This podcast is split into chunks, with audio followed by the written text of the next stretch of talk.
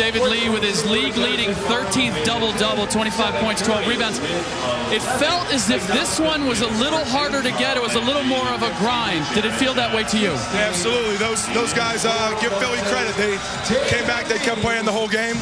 And uh, and like I said, when they start shooting the ball like that, they're a tough team to guard. When Nick Young and and uh, and Holiday and those guys start shooting the ball, they're uh, they're a tough team. So we were uh, we were good to keep the pressure on, and, and we made enough plays at the end to win. They threw a couple of different type bodies at you. What what were the adjustments that you were making as the game went on? Yeah, I had a small a smaller guy on me most of the game, and then they switched Kwame Brown.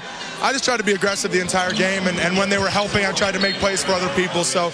Um, you know, it, it, was a little bit of a tough game for me just because they threw different different sizes at me and, and, and different kind of defenders, but I just tried to keep being aggressive. You guys usually win when there's a lot of sharing the ball, a lot of assists. That wasn't the case tonight.